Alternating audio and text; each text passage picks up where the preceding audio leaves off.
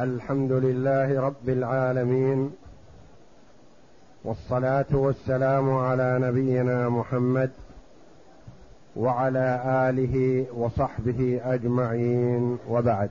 بسم الله بسم الله الرحمن الرحيم. الحمد لله رب العالمين والصلاة والسلام على أشرف الأنبياء والمرسلين نبينا محمد وعلى آله وصحبه أجمعين. قال المؤلف رحمه الله تعالى باب ميراث العصبة مع القرابة. من القرابة. باب ميراث العصبة من القرابة. قول المؤلف رحمه الله تعالى في كتابه الكافي باب ميراث العصبة من القرابة. عرفنا أن الإرث نوعان فرض وتعصيب. فالفروض هي النصف والربع والثمن والثلثان والثلث والسدس. هذه فروض فرضها الله جل وعلا في كتابه العزيز.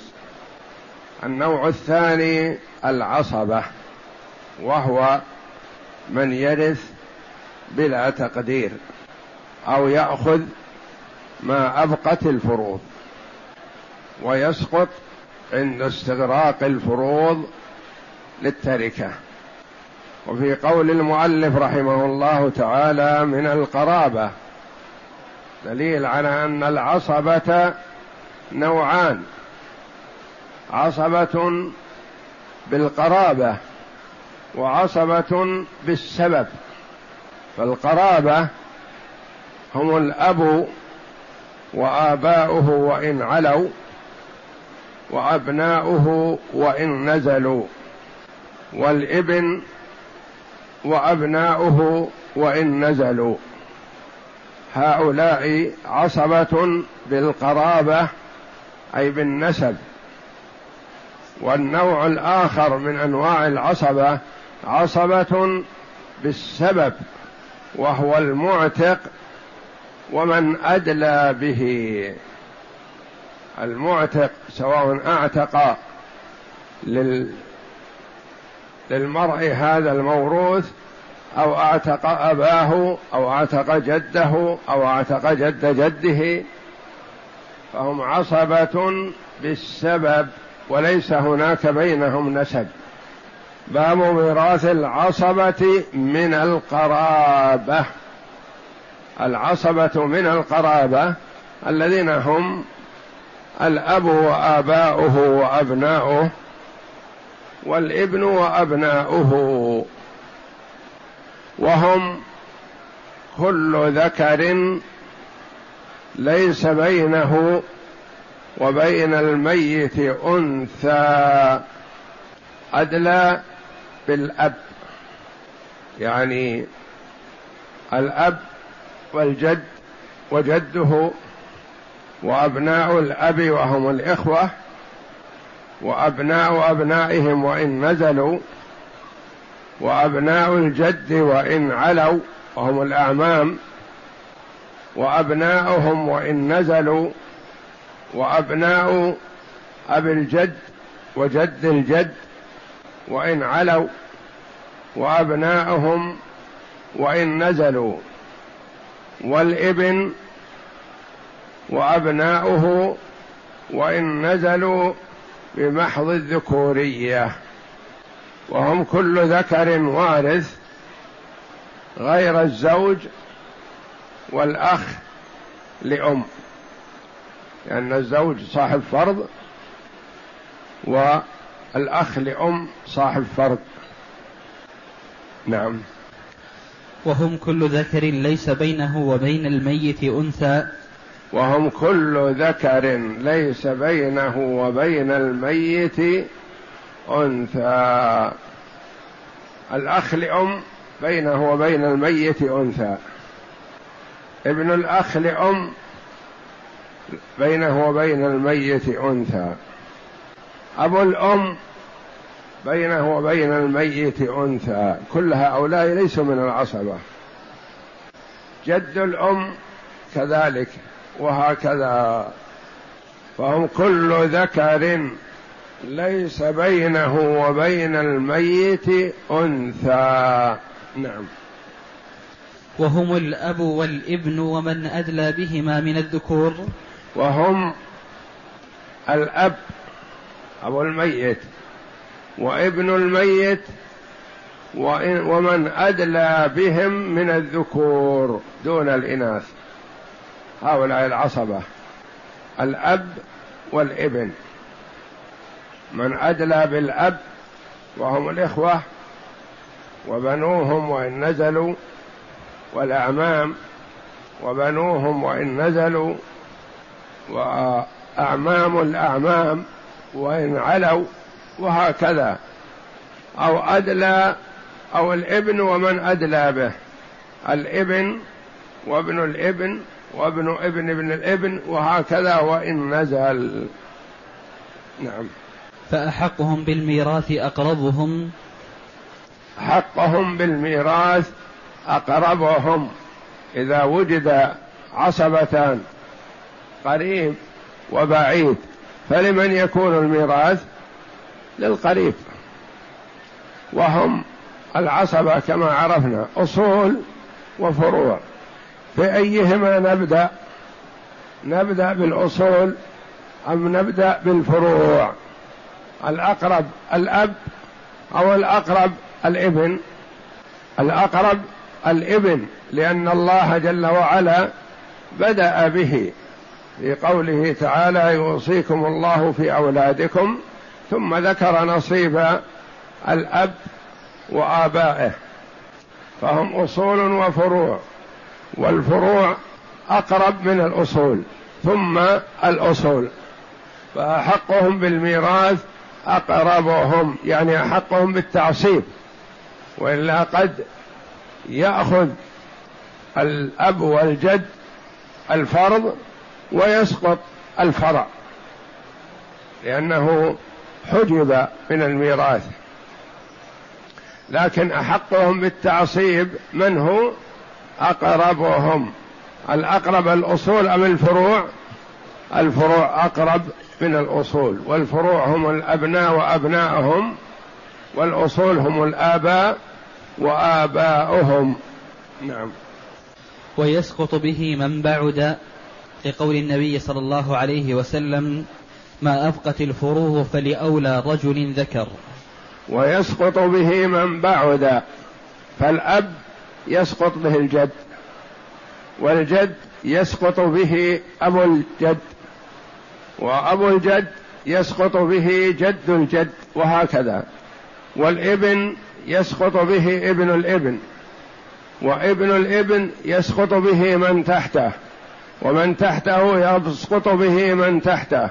وكلما كان أقرب إلى الميت فهو الأولى بالتعصيب. فأحقهم الإبن. قوله صلى الله عليه وسلم ما أبقت الفروض فلأولى رجل ذكر. عندنا فروض زوج له فرض وجدة لها فرض وهكذا لهم فروض. فيأخذ أصحاب الفروض فروضهم وما بقي يكون للأولى. ما أبقت الفروض فلأولى رجل ذكر. نعم. فأحقهم الإبن وابنه وإن نزل. أحقهم الإبن. فالإبن مقدم على الأب في التعصيب لأن الأب له فرض.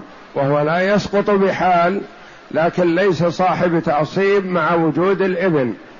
فالتعصيب درجات وجهات البنوة ثم الأبوة ثم الجدوده والأخوة ثم بنو الأخوة ثم العمومة وبنوهم ثم الدرجة السادسة التعصيب بالنس بالسبب وهم المعتق وقرابته.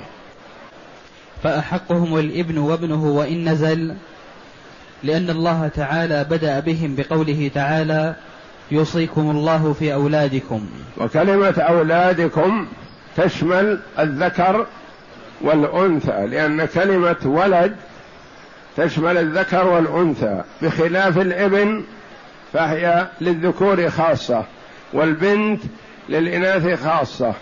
والله جل وعلا يقول يوصيكم الله في أولادكم فوصى بالأولاد قبل بيان نصيب الأب. والعرب تبدأ بالأهم فالأهم. العرب تبدأ بالأهم فالأهم يعني إذا مات ميت وخلف أباه وابنه. التعصيب لمن؟ التعصيب للابن. والعرب تقدم الأهم فالأبن هو الذي يأخذ التعصيب والأب يأخذ الفرض المقدر له في كتاب الله. ثم الأب. ثم الأب بعد الإبن وأبناؤه. الإبن وأبناؤه ثم يأتي دور الأب بعد هذا. لأن سائر العصبات يدلون به. العصبات منهم من يدلي بالأب ومنهم من يدلي بالابن. فالأكثر الجهات يدلون بالأب فأولهم الأب بعد الابن لأن الابن يدلي به بنوه فقط. وأما الجد الأب فيدلي به أبوه ويدلي به أعمامه ويدلي به أجداده. ويدلي به أولاد أولاد أبناء أولاده وهكذا. أبناء بنيه فيدلي به عدد. فهو بعد الابن مباشرة الأب لكون أكثر العصبة يدلون بالأب. نعم. ثم الجد أبو الأب وإن علا. الجد أبو الأب وإن علا. وش معنى وإن علا؟ يعني سواء كان أبو الأب أو جد الأب أو جد جد الأب وهكذا وإن علا.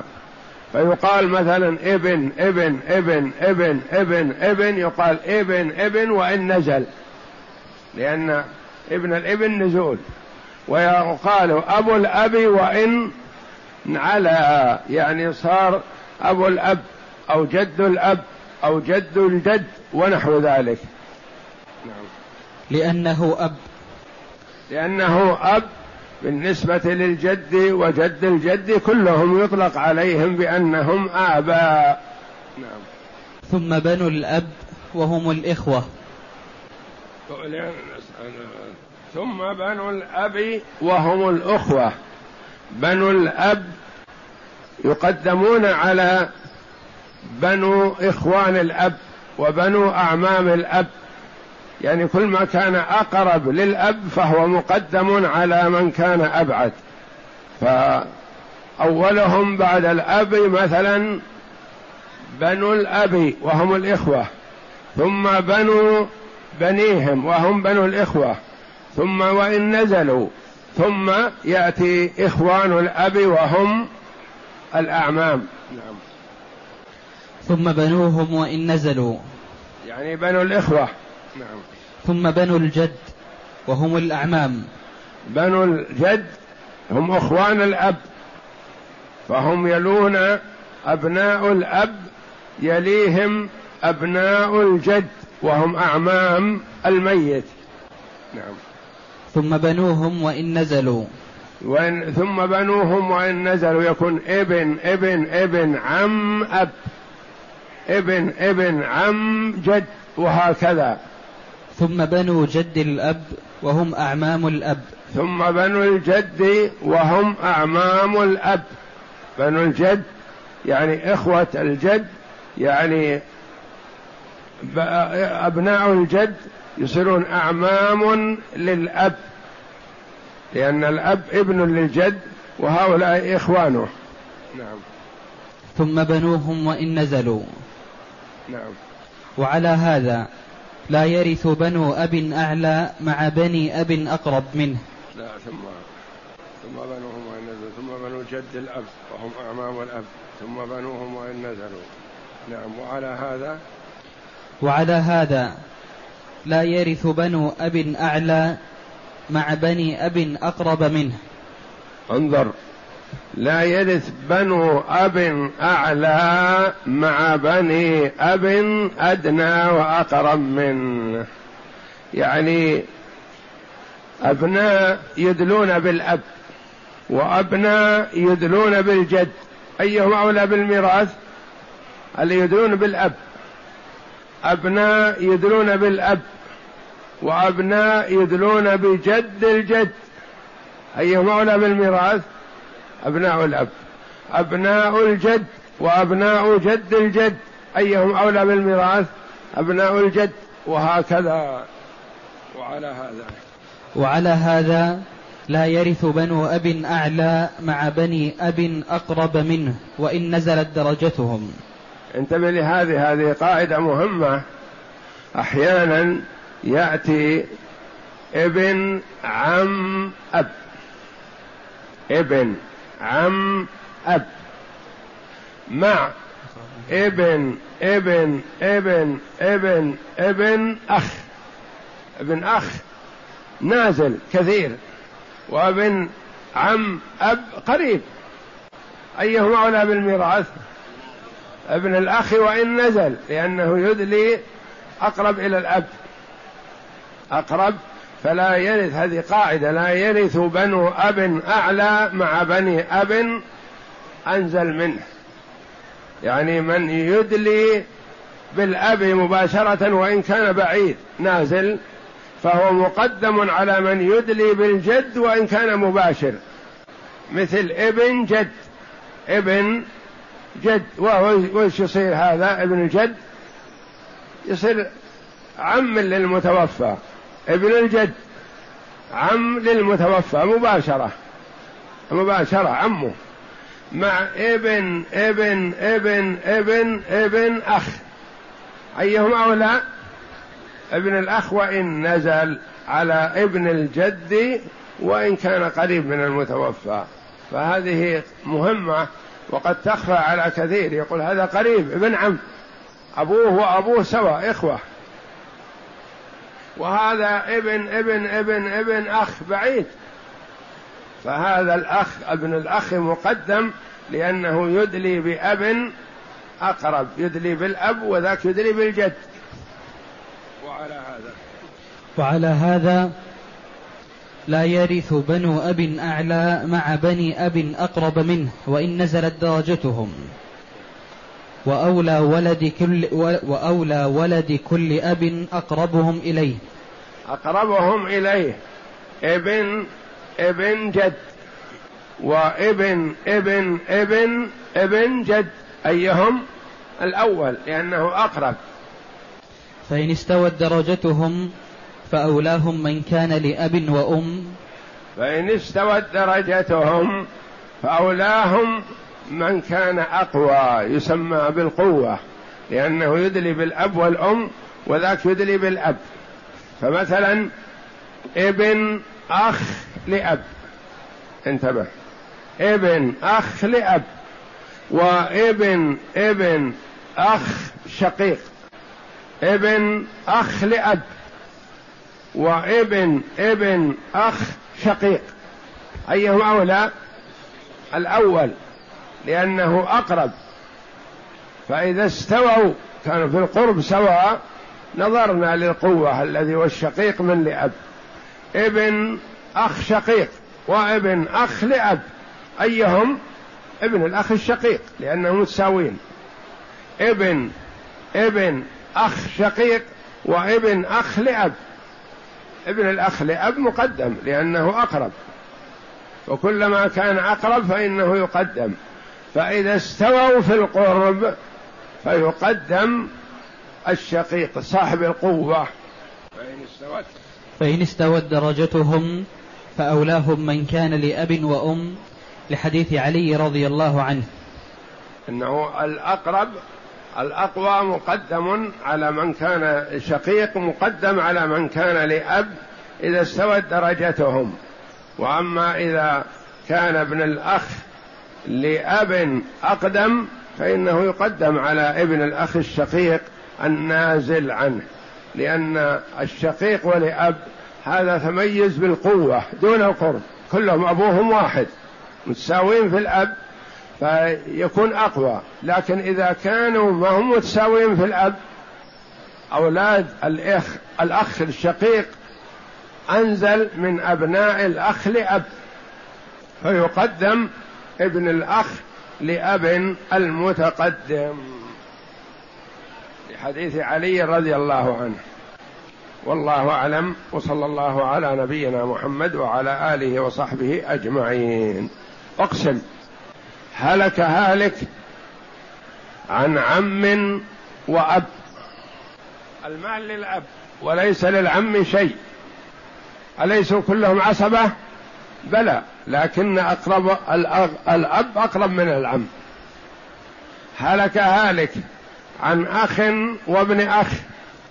المال للأخ لأنه أقرب.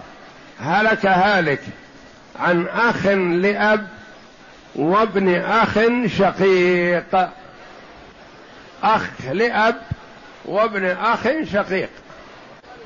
المال للأخ لأب لأنه أقرب. هلك هالك عن ابن أخ شقيق وابن أخ لأب. المال لابن الأخ الشقيق وليس لابن الأخ لأب شيء. ينظر عند التساوي يميز الشقيق على اللئاب وعند عدم التساوي ينظر إلى الأقرب والشقيق ولأب هذه تأتي في الإخوة وبنوهم وتأتي في الأعمام وبنوهم فقط. تأتي في الإخوة وبنوهم والأعمام وبنوهم يقال شقيق أو لأب. وأما الإبن فما يقال إبن شقيق. وكذلك الأب وكذلك الجد. هلك هالك. عن أب أب وجد أب. المال لأب الأب لأنه أقرب. هلك هالك عن عم وابن ابن ابن ابن أخ. ابن الأخ لأنه أقرب أقرب بالنسبة لآبائه فلا يرث بنو أب أعلى مع بني أب أقرب. هلك هالك عن ابن جد ابن جد. وابن ابن ابن ابن عم. المال لابن العم وإن كان نازل لأنه يدلي بالأب وذاك يدلي بالجد.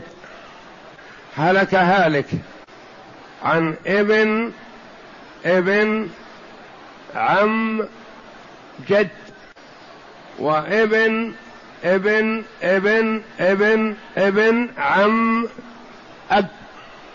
لمن كان بالأب. هلك هالك. عن ابن ابن ابن ابن ابن ابن. وأخ شقيق. المال للابن وإن نزل. هلك هالك. عن جد وجد جد. المال للجد وهكذا. مسألة الأعمام قد يغلط فيها بعض الناس. إذا قيل له ابن عم أب. ابن عم أب قريب. مع ابن ابن ابن ابن أخ لأب. ابن الأخ مقدم لأنه يدلي بأب أدنى. فمن أدلى بالأب فهو مقدم على من أدلى بالجد. ومن أدلى بالجد فهو مقدم على أب الجد على من أدلى بأب الجد. ومن أدلى بأب الجد فهو مقدم على من أدلى بجد الجد. مثل ما يقال مثلا هلك هالك عن اثنين من أقاربه البعيدين لكن واحد يتصل معه بالنسب بأبيه والآخر يتصل معه بالنسب في جده. أيهما الذي يرث؟ الذي يتصل بالنسب معه في أبيه. هلك هالك عن ابن وأب. المسألة من ستة. للأب فرض له السدس والباقي للابن. هلك هالك. عن ابن وجد. المسألة من ستة. للجد السدس واحد وللابن الباقي. هلك هالك. عن أب وبنت. المسألة من ستة. للبنت النصف ثلاثة وللأب السدس فرضا. وله الباقي اثنان تعصيبا. في هذه الحال يرث الأب فرضا لوجود الفرع الوارث ويرث تعصيبا لعدم وجود عصبة أقرب منه يجمع بين الفرض والتعصيب. هلك هالك عن جد جد وابن ابن ابن ابن. المسألة من ستة. لجد الجد السدس واحد والباقي لابن الابن وإن نزل تعصيبا. والله أعلم وصلى الله وسلم وبارك على عبد ورسول نبينا محمد وعلى آله وصحبه أجمعين.